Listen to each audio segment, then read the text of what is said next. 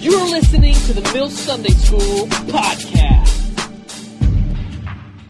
Turn to First Thessalonians chapter 4, starting in verse 13. This is some verses about the end times, which is our subject this month. Specifically, this verse happens to do with the rapture. And so, First Thessalonians chapter 4, starting in verse 13. If you're there, say, I'm there. Oh, good.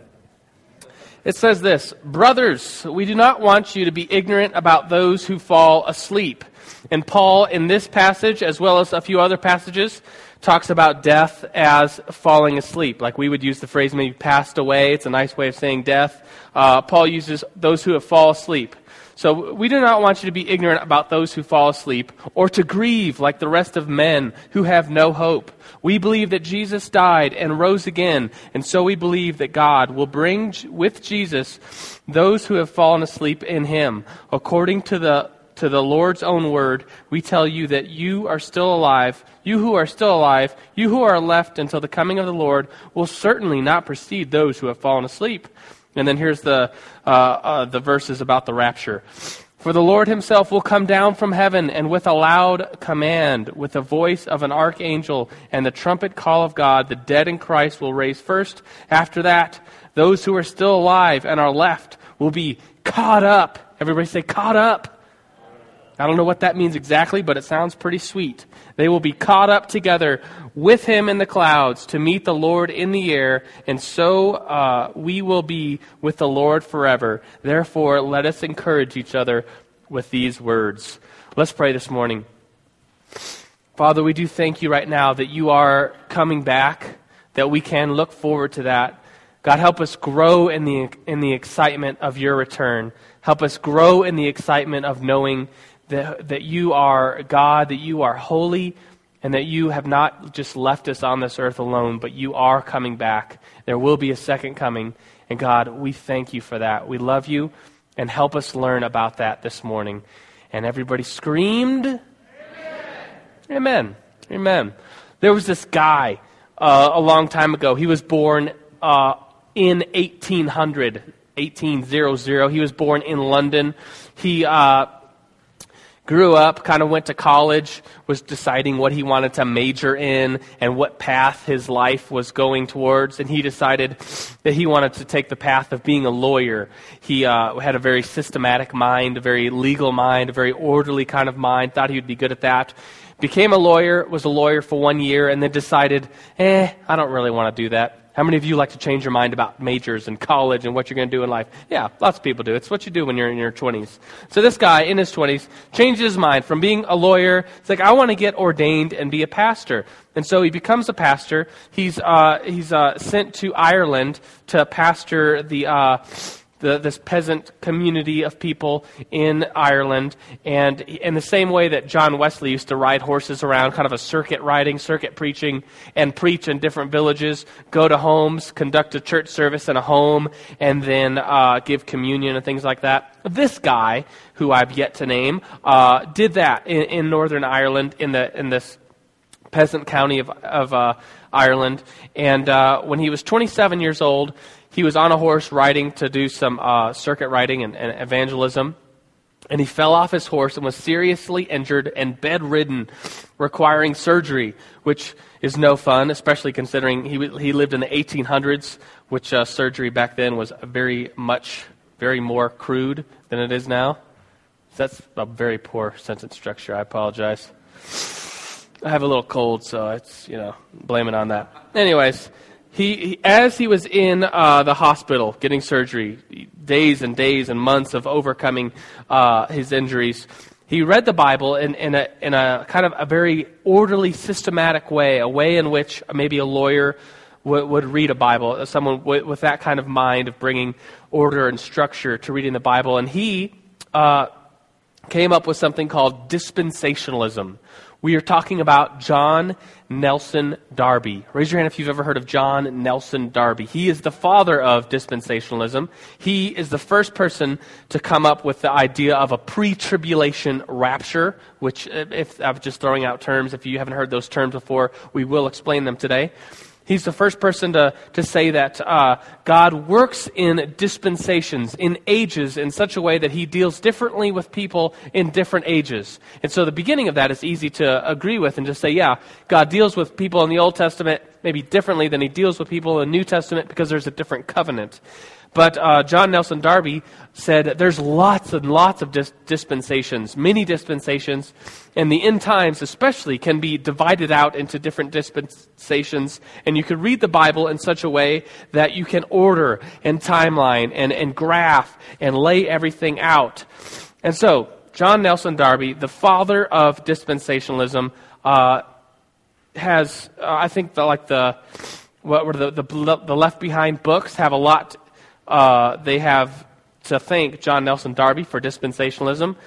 The Left Behind series is dispensational end times thinking. If you ever saw the movie The Omega Code, kind of an exciting movie along the lines of the Left Behind series, or if you've ever heard the theology of like Dallas Theological Seminary or Moody Bible College, they are very dispensational when it comes to the end times and how God works in different ages. And if you've ever heard the term premillennial, pre-tribulation, dispensationalism as far as interpreting the end times, you have to be thankful to the dude, John Nelson Darby. And so we're going to talk about that way of viewing the end times today. It's a pretty fun way of viewing the end times, in my opinion. And so before we do that, some announcements. I got to wipe my nose every once in a while. It's kind of gross, actually. Apologize. Lighten up, everybody. I'm just blowing my nose. All right, let's see. Announcements. If you're newish to the Mill Sunday School, there's visitor cards on all the tables. If you fill one of those out, you could bring it to me. I would love to meet you. You could bring it to the nice people in the back. They would love to meet you, give you a free gift just for coming today. And we want to thank you for checking out the Mill Sunday School. Let's see. Next week is Thanksgiving weekend. There will be Mill Sunday School. Even though there's not going to be Mill Friday night, there will be Mill Sunday School on Sunday morning next week. In fact, our friend Robert Stinnett is going to be here. He wrote a book very recently called The End Is Now. Anybody pick this up? Anybody read it? Anybody? Yeah, I see those hands. It's a really cool book. He writes... He did a ton of research for the end times, and it's kind of a satire about what if God like practiced the end times on this small like Kansas town, and so they experience the rapture and tribulation and stuff, but the rest of everybody else it doesn't. And so it's pretty funny and just has cool insights to the end times, and it's well written. It's Robert Donald Stinnett III, who is a pastor here at the church. He's the producer, director of Wonderland and the Thorn and stuff. So he's going to be here next week. So are you going to be here next week? Say yes. Yes. Yes, we'll be here. We'll be listening to Robert Donald Stinnett III talk about his book, The End Is Now. And he has done a ton of research on the end times. He will be bringing that information with him, not just silly Kansas stuff about the end times. So, yeah, I think that's about all I have as far as announcements. Well, I hear people like, don't announce this. No, I don't want to announce that. All right, let's look at, in your notes, it says, amillennial, non-dispensational view. And so in your notes, I want to first talk about, okay, if you're not a dispensationalist, then what are you as far as viewing the end times? And so I want to talk about the non-dispensational view of the end times first, and then compare that and say, okay, what is dispensational view? So we could talk about it in comparison. So, amillennial, non-dispensational view of the end times is the kind of the majority of church history. If you look back and see how did people throughout history, the Middle Ages, the early church view the end times, it was a non-dispensational, usually an amillennial view. For instance, Augustine had that view. A guy named Clement, a guy named Origen, a guy named Luther, a guy named Calvin.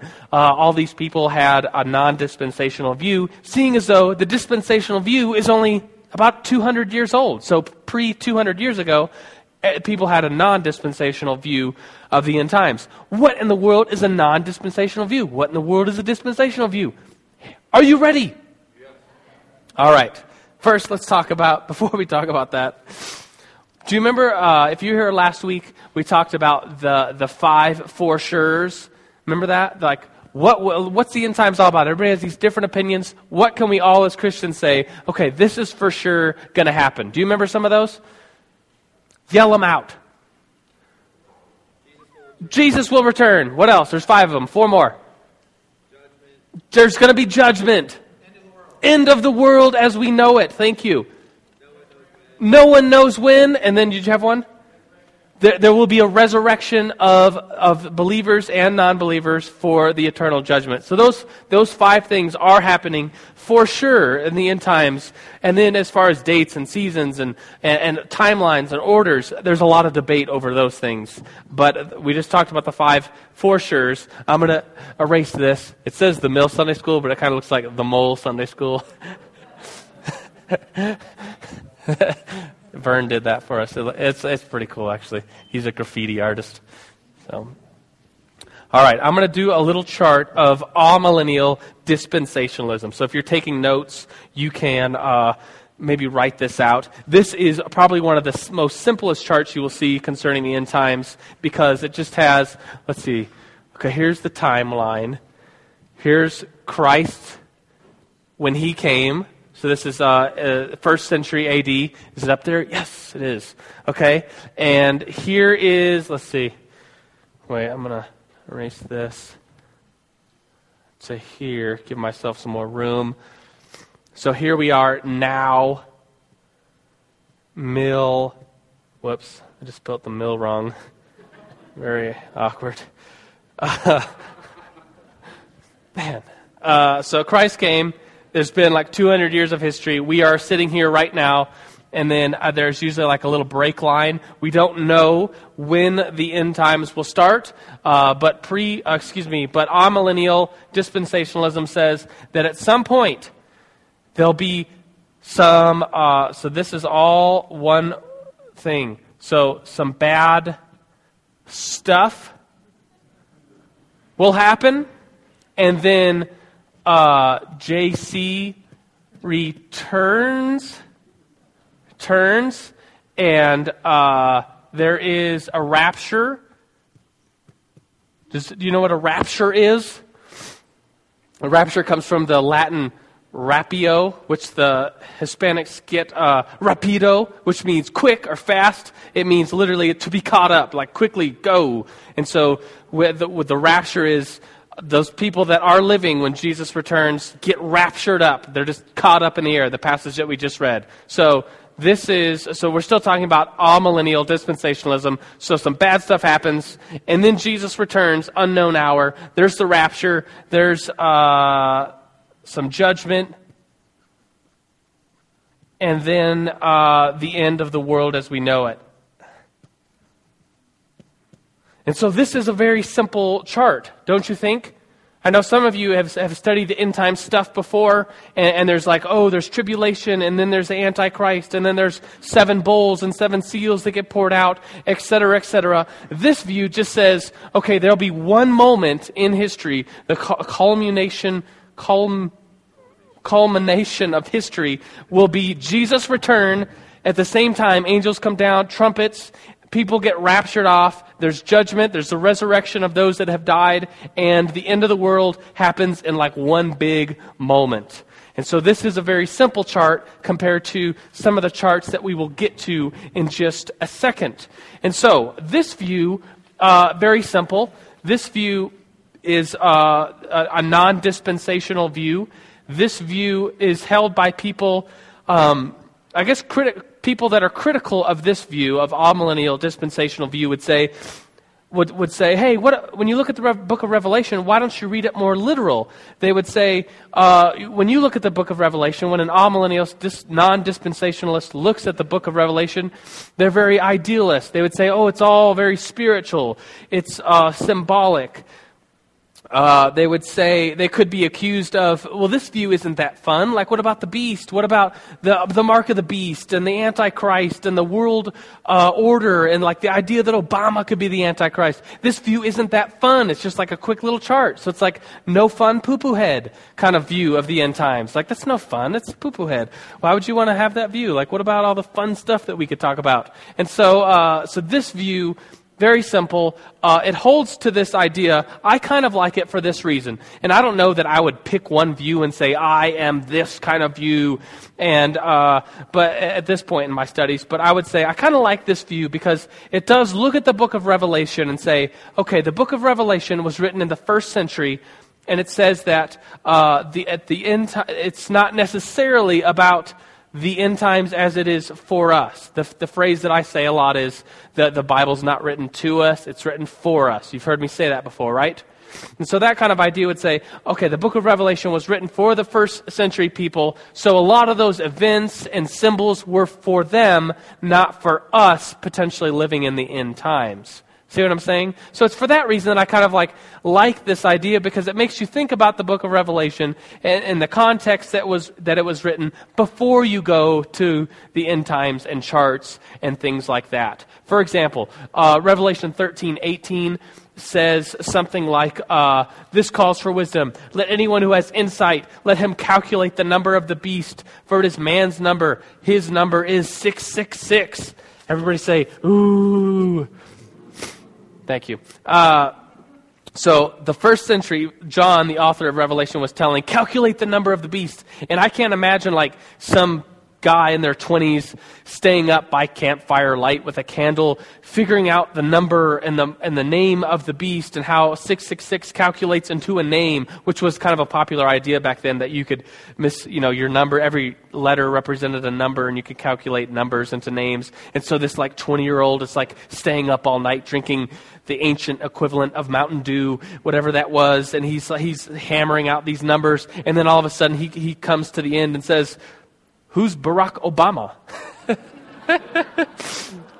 He probably would have thought, and people in the 1st century did calculate the number. And there are some translations of the ancient text that actually have the name Nero for the name of the beast, who is the Nero, this ancient Roman emperor. His name, Neron, in either Latin or the Greek, can calculate out to 666. So the early church kind of had this thinking that, Nero was this calculated number of the beast. So whatever that point is that I just made, I'm kind of struggling because I have this cold. I'm just going to keep blaming the cold as I ramble on up here. My back kind of hurt. You know when you're sick, your back hurts? My back's killing me. Everybody say, oh. Thank you. Helps me feel better. Okay. So let's move on from this view. So this is, let me make this clear. This is the amillennial. So where's the millennium? And so if you know what that term means, the millennium is 1,000-year reign. Someone looking at this view would say, the millennium is a symbolic, spiritual idea of Revelation chapter 20.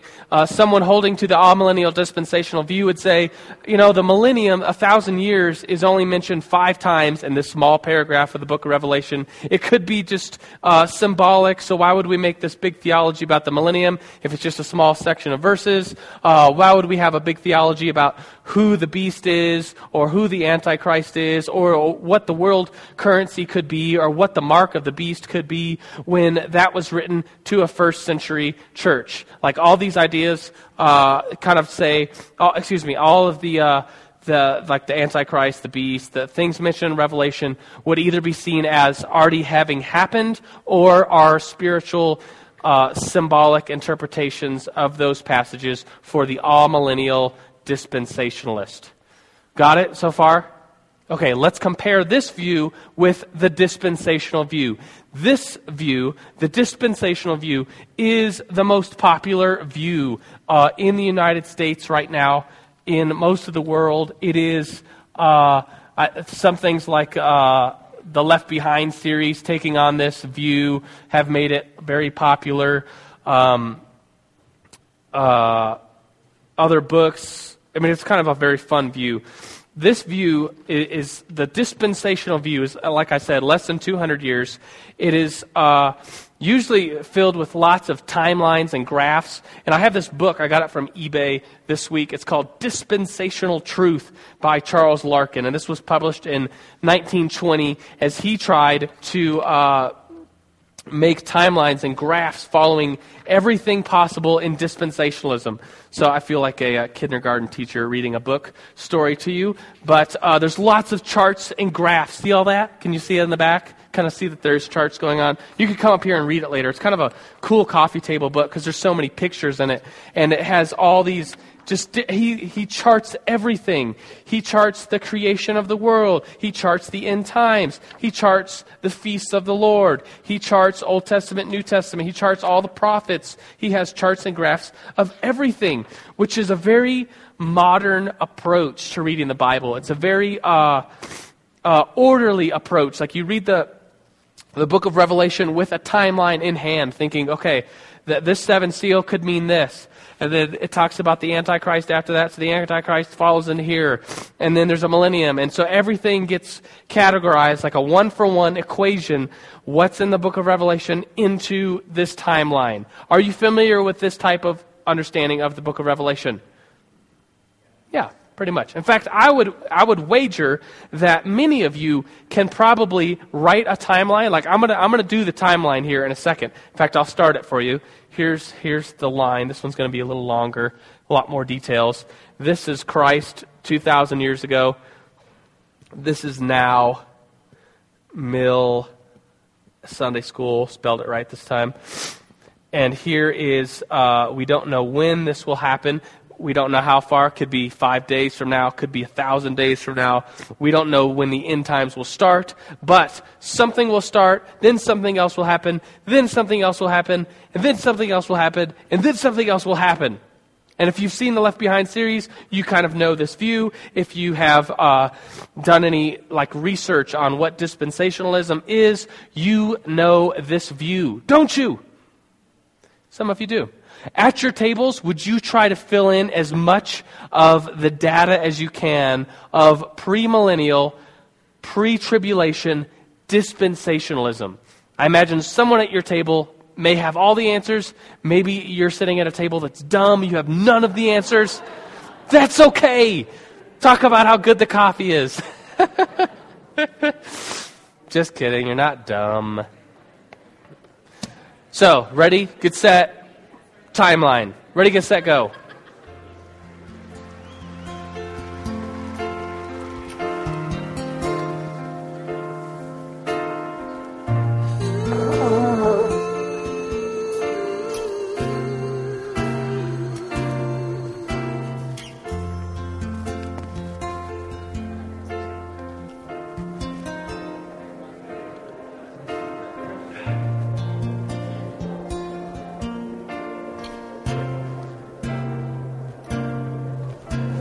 Life was filled with guns and war, and all of us got trampled on the floor. I wish we'd all been ready. The children died, the days grew cold, a piece of bread could buy a bag of gold. And I wish we'd all been.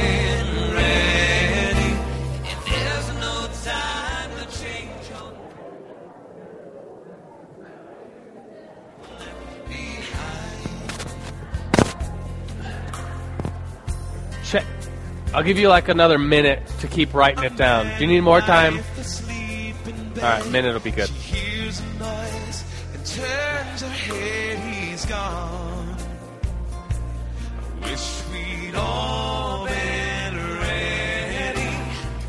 men walking up a hill, one disappears, and one's left standing still.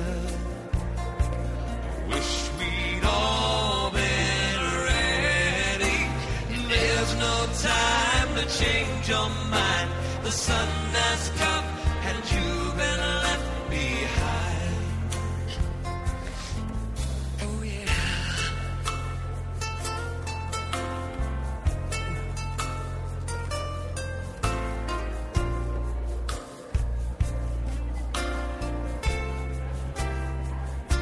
You.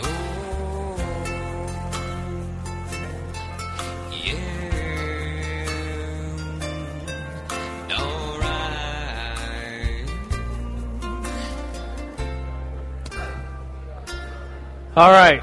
Did you get some details onto a little timeline?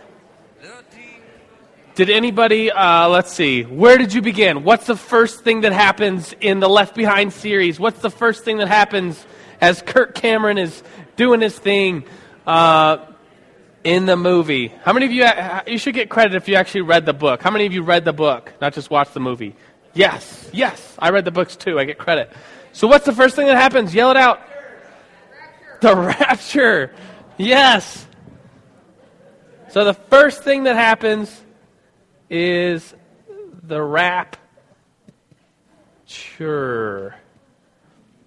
What is the rapture?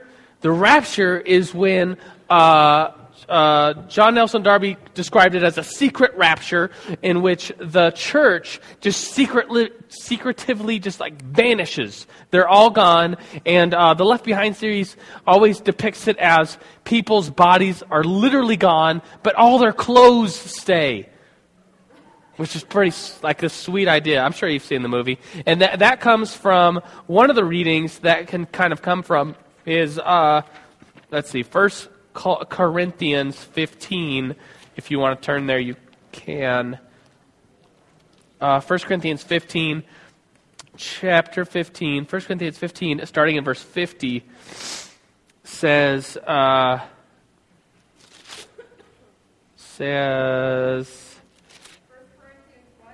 1 Corinthians 15, starting in verse 50. Sorry, I was struggling to find it. I hate it when you're like in another chapter and you're like, where's verse 50? Oh, it's the wrong chapter. Hate that. 1 Corinthians 15, verse 50 says, I declare to you, brothers, that flesh and blood cannot inherit the kingdom of God, nor does imperishable inherit imperishable. Listen, I will tell you a mystery. We will not all sleep, which is this idea again. Paul is saying sleep. I think it's die. We will not all die. We will not all sleep, but we will all be changed in a flash, in the twinkling of the eye, at the last trumpet. For the trumpet will sound, the dead will be raised imperishable, and we will be changed. For the perishable must, and here's the clothing idea, the Left Behind series kind of picks up on. For the perishable must be clothed with imperishable, and the mortal with immortality. When the perishable has been clothed with imperishable, the mortal will be immortality. Then the saying that is written will come true. Death has been swallowed up in victory. Oh, death, where is your victory? Oh, death, where is your sting? Which is a quotation from, I believe, Hosea. And so this idea that the rapture, the trumpet will call, people, the Christians will just disappear, their clothes will be left, and people will be wondering what all these clothes are on the ground for. So that's the rapture. That's the first thing that happens in premillennial, pre-tribulation, dispensationalism. What happens after the rapture? The tribulation. So, and the tribulation is usually held as 7 years, right? Tribulation. And so this is where we get this idea I'm underlining right here, pre-trib. That the rapture is before the tribulation. So if anyone ever asks you, are you a pre-tribber or are you a post-tribber, what are they asking you? They're asking you, when will the rapture take place? They're asking you, do you believe, like the Left Behind series, that the very first thing that happens is the rapture? Or do you believe that the rapture of the church just disappearing, will happen after the tribulation? Or I've heard people say, I'm a mid-tribber. Have you heard of mid-trib? That's that halfway through the 7 years of bad times on the earth, the Christian church is just disappears and clothes lay everywhere. Like the Left Behind series, it only happens in the middle. So, how many of you even know? Like, raise your hand if you're a pre-tribber. Raise your hand if you're a post-tribber. Raise your hand if you're a mid-tribber. Wow, there's like people actually know. I'm impressed that you actually know. Most Christians are just like, I haven't thought about that stuff. At least you've thought about it. I'm impressed that you've thought about it and thought it out. So, that's when, according to pre-tribulation, premillennial dispensationalism, according to the Left Behind series. And by the way, this is the most popular view in America today. The rapture does happen before the tribulation. Would you like to see the verse that Christians use to say the rapture happens before the tribulation in the book of Revelation? All right, turn to Revelation chapter 3. And this is the most clearest verse. Actually, Revelation chapter 4. Revelation chapter 4, if you interpret the book of Revelation as everything has its end-time counterpart, then Revelation chapter 4 starts off in verse 1 with John saying, "After this I looked, and there before me was a door standing open in heaven, and I heard a voice, and the voice I had first heard speaking to me like a trumpet," so you get this idea of the trumpet's call again, "said, 'Come up here, and I will show you what may take place after this.'" Verse 2, "At once I was in the Spirit." And so readers of Revelation that hold to this view say, oh, the trumpet call, "Come up here, and I was at once in the Spirit," is a representation of John going through the rapture and then reporting the events thereafter. Make sense? Sure, why not? So that's the pre-trib understanding. If you're a post-tribber, the best verse to prove the post-trib, saying that the rapture happens after the tribulation, is in chapter 3, verse 10, I believe. And the best verse for this is, "Since you have kept my commandments to endure patiently, I will also keep you from the hour of trial that is going to come upon the world to test those who live on the earth." So you'll be kept from... Wait, that doesn't make any sense, because that would also be pre-trib, right? You'd be kept from... Yeah, I got nothing then. Man, that's really embarrassing. I can't even blame that on the cold, because it's in my notes, and I didn't have a cold when I was preparing... But anyways, other proof, if you're a post-tribber, there is evidences that the Christians will go through hard times. Jesus says we'll go through hard times. The Revelation says, you know, hold on, be encouraged to the end, and then you will be saved. So these verses about, you know, God's not going to save you from bad times. There will be bad times. There will be persecution, like we talked about a couple weeks ago, etc., etc. So there are verses. I don't have one written down. I apologize for a post-tribulation rapture. And so in the tribulation, name some things, yell them out. What happens during the trib? A what? Demon locusts. Locusts. I can't really spell, so that says locusts. I think there's a U in there, right? What else? Yell it out. What else happens during this time? The Antichrist.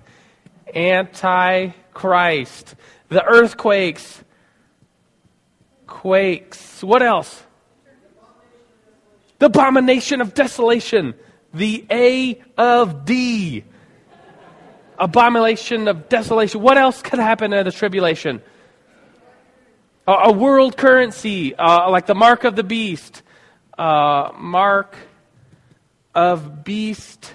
How many of you thought usually it's like the 7 bowls and the 7 seals are poured out, and if you read Book of Revelation as literal to the end times, that everything has a 1-for-1 equation for the end times, then you read about the seals and like earthquakes happen with this seal and bad stuff happens with this seal, and then there's the 7 seals, 7 bowls, I believe are there 7 trumpets too? Yeah, 7 trumpets, 7 bowls, 7 seals, all poured out during this time of the tribulation. Antichrist. Did we miss anything big? The wormwood. Something turns into blood.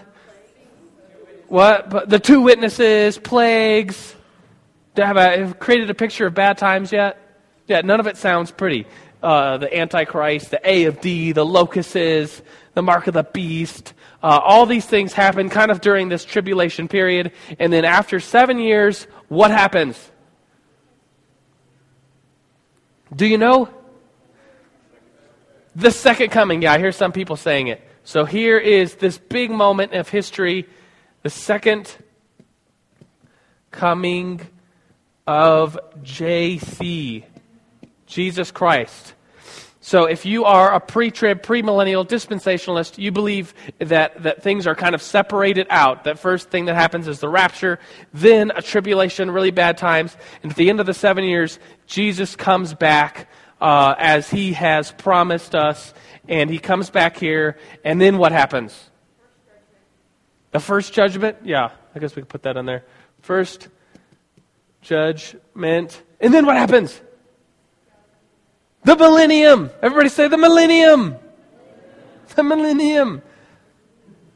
That happens, 1,000-year reign of Christ on the earth. Some people are resurrected and get to judge with Christ as the earth is not destroyed yet.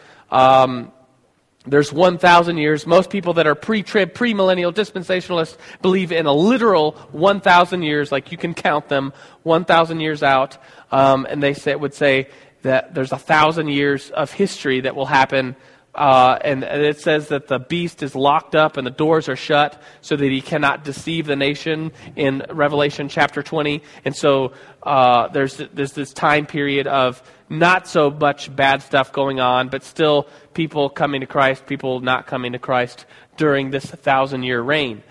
If you... Excuse me. Struggling up here.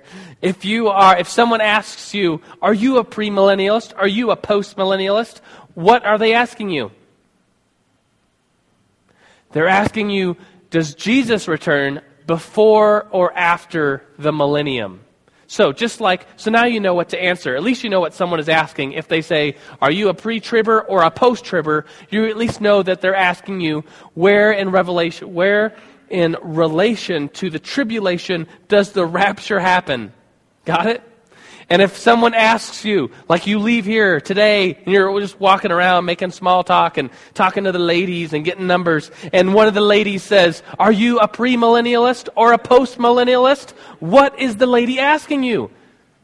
When does Jesus return? Before the millennium or after the millennium? You got it? So at least you know what the question is if someone asks you that question. The people that say Jesus happens after Jesus' second coming happens after the millennium usually would say that the 1,000 years is more symbolic of a long period of time. Some post-millennialists would say that we could potentially be in the millennium right now and that Christ's return will come at some point in history, but not necessarily after exactly 1,000 years post-tribulation. So that's the millennium for you, which was pretty funny. I was just talking with David Perkins the other day, last Friday, and we were talking about pre-mill, post-mill, and I was like, David, are you a pre-miller or a post-miller? And he's like, I don't know, I think I'm a post-miller, because he saw this debate. Then he showed me this link to this debate. And so we were talking about pre-mill, post-mill, and et cetera, and we're going on. And someone came in on Friday and heard us talking and was like, what are you guys talking about? I thought you all went to Village Inn after the mill.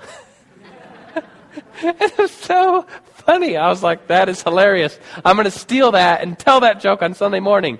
And so I just did. I thought you went to Village Inn after. He was like really confused. Like, what are you talking about? Anyways, so that is the view, the premillennial, pre-tribulation dispensationalism. Is anybody else thoroughly confused? A couple people are. Yeah. The hard thing is that this view is so clear, written out, and you could come up here later and look at this book, and there's like drawings of what the beast looks like, and the seven heads of the dragon, and the reaper, and the son of righteousness, and Jesus with a sword in his mouth, and all these cool things. And it's all laid out with pictures, and it's all graphed, and it's all like perfectly written out. And then someone could come along and say, well, I believe that this happens here and this happens there. Or they could just throw the whole thing out and say, I'm not really a dispensationalist. And so what do you do with that? It's like there's no set equation for how it all has to work. There's very good ideas. There's people that are very adamant about pre-trib, premillennial dispensationalists, which is probably the majority of people you'll meet around when it comes to end-time stuff. But there's details and there's things that we're just not that sure about. We're sure about the four sures. Remember last time we talked about the five for sures. Jesus will return. The dead will be raised. There will be a judgment. There will be the end of this world as we know it. And we're not really sure when that's all going to happen. Those are the for sures. And they all fall into this as well. Any graph that you see of the end times, you should at least see those five for sures. Which I guess I forgot the last one. So at the end of 1,000 years, the end of the world as we know it, like the song by R.E.M. It's really fast, but you know the chorus. So that's the end of the world as we know it. We see the second coming of Jesus. There'd be judgment here. There would also be a judgment here. The second judgment. The dead would be raised with the rapture as well as the second coming and the second judgment. So you see all the bits of the five for sures in this graph. And so I want to just kind of wrap up and talk about a bigger picture for a second. So if you've been writing and making these graphs, just calm down for a second. Take it easy. This last point says Jesus for his bride. And I just want to talk about this big idea that Jesus, when asked about his coming back, he would compare it to a groom coming to get his bride. And I know some of you in here are engaged. Patrick and Megan are engaged. Where are you guys at? There you are. Bowman and Kim are engaged. And they're planning a wedding. And they're getting details together. And they're picking colors and a place and working with a budget and deciding what food they want to give their guests. And all these things are important. They're important decisions that have to be made for that very special day. And they do matter. The choices that they make will create their own wedding and how they want to do their wedding day. Those decisions and details are important, but they're not important as the marriage, right? The wedding ceremony usually lasts somewhere between a half hour and an hour, maybe at most. The reception will then last, a couple hours after the wedding usually. And then the marriage lasts the rest of their earthly existence. And so what's more important, the marriage or the ceremony? Well, the marriage is going to be much more important. We should be excited about the marriage, not just the day. The day is very important. Like, I've been married 3 years now, and Eric asked me, what's your happiest day? And I would still say, I think the day we got married was my best day. It was just a really good day when our lives came together and our marriage began. And so the wedding day is important, but the marriage is more important.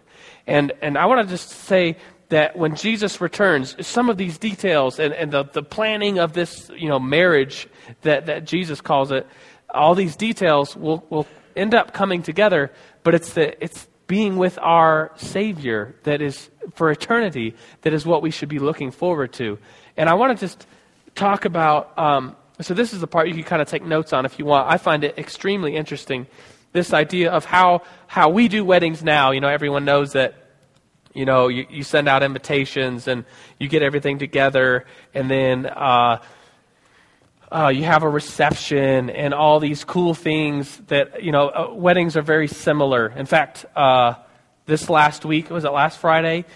Daniel Grothe called me from the hospital and said his little boy is in the hospital. He ended up just having a cold, but at the time he didn't know what was going on, and a lot of tests were being done for Daniel Grothy's little boy. And it was a Friday night, and he asked me with 50 minutes notice if I could stop everything, go get on my suit, and perform the wedding that he was supposed to do in 50 minutes.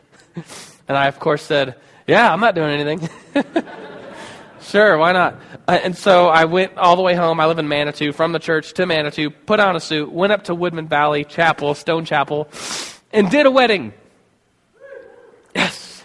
And it worked out. And in the wedding, the ceremony, I kind of joked. I said, let me introduce myself to you guys as well as the bride and groom here. Because Daniel Grothe has been working with them, doing their premarital counseling and stuff, but I'm here to do the wedding because his son is in the hospital, at which, did I already say his son turned out to be fine? It was just a cold, but he didn't know at the time. But I said, on this occasion, on this day, all the details, whether they've come together, whether they won't come together. I can guarantee you that after this ceremony, you'll be married before this congregation, before the state of Colorado when we sign the certificate, and before God. You will be married. I will marry you, despite details coming together.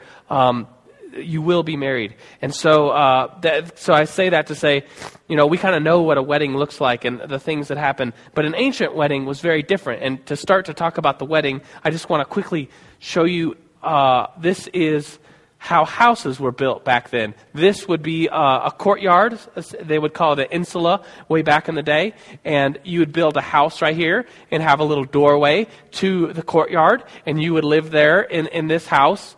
You'd live there with your family and the wife, and you would have some kids, and your oldest son would grow up, and your oldest son would get married, and then your oldest son would build a house right next to your house using your wall, make a little doorway right here, and your son would live in this house, and your family, his family, would live there, and then they would have little kids, and then maybe they would build a house here and have a little doorway here, and on and on, and it saved a lot of money constructing a house if the house was very simply made like it was in the ancient world. 4 walls, thatched roof, usually stones in the Middle Eastern world.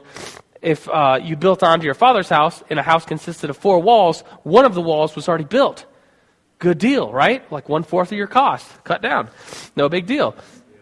So like when we get married today, you know, we leave our parents, we go rent an apartment, or we, you know, get a house or something like that. In the ancient world, you would just build on to your father's house. And so that's kind of how things were done. And so if you're the son of your father, and your father maybe does some business with someone from another village, and you go with your dad and do business with your dad, and you see the daughter of the guy whom your dad does business with, and you're like, that girl is hot. And you say to your dad, Dad, that girl is hot. And your dad says, do you want me to ask about her? And you say, yes, because she's hot. Then your dad, family, maybe mom, maybe just like some older brothers, some cousins would be there. They would go approach this other family and say, my son likes your daughter. Can we talk about arranging a marriage? Very different than how we do things, right? Is that how anybody found their spouse? No, it's just very different than how we do things. And so these two families would come together and talk about arranging the marriage. And they would have to, in the Jewish community, the ancient world, there was a bride price that had to be paid from the groom and his family to the bride and her family, because they were going to lose their daughter, and their daughter was going to go live in the father's son's house, and they would build the house next to the father. So they're losing a daughter. And so I imagine the conversation would be very awkward as you're like deciding what price to pay for this girl. You're like, have you ever seen anyone so beautiful as my daughter? I would like 1,000 shekels or denarii, whatever. And then what, how do you respond to that? So the husband-to-be's family's like, well, yeah, she's beautiful, but look at her arms. They're so skinny. She's not that strong. I'll give you 500. And then it goes back, and they're like, what do you mean? They might be skinny, but she's strong. I've seen her pick up a cow. Like, okay. So maybe 700. It's like, well, I couldn't part from my daughter for anything less than 750. And they're like, okay, 750 denarii or whatever. And they give the money. The groom gives the money to the bride's family. And then the bride would be engaged. And she was, the term used, bought at a price. And that term, bought at a price, is something that Paul uses, doesn't he? He says that we as believers have been bought at a price. And then the son, he's engaged now. The son would tell the bride to be, I'm going to go prepare a place for you. And so the son would go home, and he'd start working on this house. He'd start putting up the 4 walls, the other 3 walls, making the door, putting on the roof, and he would be excited and want to get married very soon. And he would say, Dad, it's ready. Let's go, let's get me married. I want to get married. And the dad would look at the house and say, Son, maybe the roof isn't ready yet. If there was a storm, the roof would come off. Son, you have to make this house ready now, because once you get married, there won't be time to fix the house. You'll be doing other things. You'll be busy. do the house, fix it, do it right, do it now, then you'll get married. And Jesus has this saying. Someone asks him, when will you come back, Jesus? And Jesus says that the sweet quote that's on the back of your millet, Jesus says, no one knows about that day or the hour, not even the angels in heaven, nor the Son, but only the Father. This idea that the Father would say to the Son, Son, the house is ready, you're ready to get married. And so this very familial, family-centered idea of getting married and the Father giving the Son permission and telling the Son that he's ready to go get married. And another idea that is in this image of the rooms and the house, Jesus himself says in John 14:1 says, don't let your hearts be troubled. Trust in God. Trust also in me. In my Father's house are many rooms. I always kind of picture a mansion, but an ancient house looked more like this, with the rooms and the community center, this courtyard. He says, I am going to prepare a place for you, and I will come back and take you there with me, so that you may be where I am. So you see this image that Jesus is preparing a place, like this ancient world of someone preparing a house for his bride, and he's going to come back for his bride. And then eventually the dad would say, okay, son, the house is ready, you're ready, it's time to get married. And then what would happen is the son would send out a bunch of Facebook invites and e-invites and do his engagement photos and then make some stationery and send it out. Just kidding. That's what we do. Back then, what they did, it was much more like, okay, it's the wedding day. Let's do this, like, right now. There's no, like, lots and lots. You just have to be ready for the wedding. So the father would say, son, the house is ready. You're ready. I give you the permission. It's time to get married. So the son would gather his groomsmen up. They would go marching towards the bride, partying, singing, dancing. There would be trumpets, the musical instruments back then made out of a horn of a ram, and they blow it. And then, they're going into this town, this group of rowdy guys, to get the bride. And I'm sure every girl in that village must have thought, it's my wedding. So many girls were waiting to be married and engaged, but it was only one of the girls, and they find the girl, they get her, and then she has to get ready. She has to get her bridesmaids ready. And Jesus has a parable about this, the parable of the 10 bridesmaids. He says, if 5 of them were ready and had their oil and their lamps and everything ready for the ceremony, and the other 5 did not, and they had to go into town and get the oil for the lamps, so that when they were in the town, the groom came, and those girls, the foolish ones, missed out because they weren't ready. And so in the same way, Jesus says, we need to be ready for the end times. We need to be prepared for what will take place. We need to know that it can happen at any moment. And he says he comes like a thief in the night. And so the dudes get the girl, not just the girl, but like her whole family, bring her and her whole family back to the courtyard. And there's the first thing that happens is they go into the room, the bride and the groom, and they consummate the wedding. If you don't know what that means, go back to 6th grade health class. And then after the consummation of the marriage, there's a party for like 7 days. It's feasting and celebration, and the families all live together in the community, and there's just days and days of partying and feasting and hanging out together.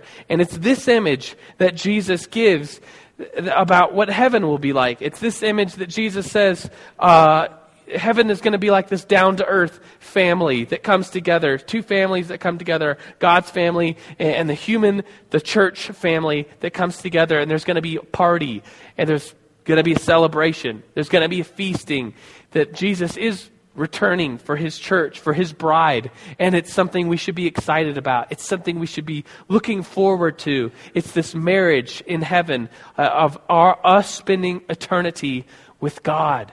And so despite the details, we just put up the charts of premillennial and dispensationalism and all these events, that's kind of like planning the wedding.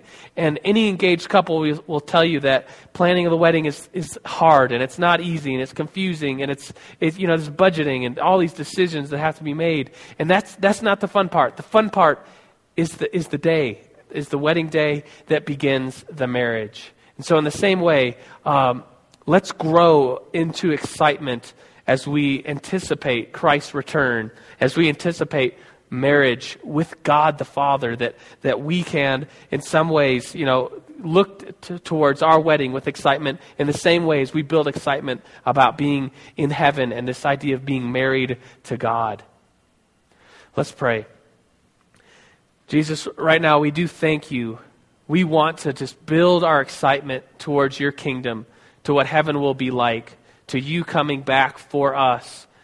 And God, we thank you so much for some of the images you give us of this end time being like you coming back for your bride, that as a bride is so excited to be married and to see her groom, that we as a church will be so excited to see our groom and to be married in heaven to you, to God, that this heavenly marriage, this unification of ourselves to you, that we can look forward to that. And so, God, we thank you as we've studied the end times this month and continue next Sunday as well. God, we thank you for the things that you've shown us, the things that we know will happen, that you have promised us you're coming back. So, God, we praise you and we worship you. We excitedly look for your second coming. And everyone said, amen. All right, everybody. Next week, Mr. Rob Stinnett will be here. Go in peace. But before you do so, high five some peeps. Do it. High five. All right. See you guys next week. Peace.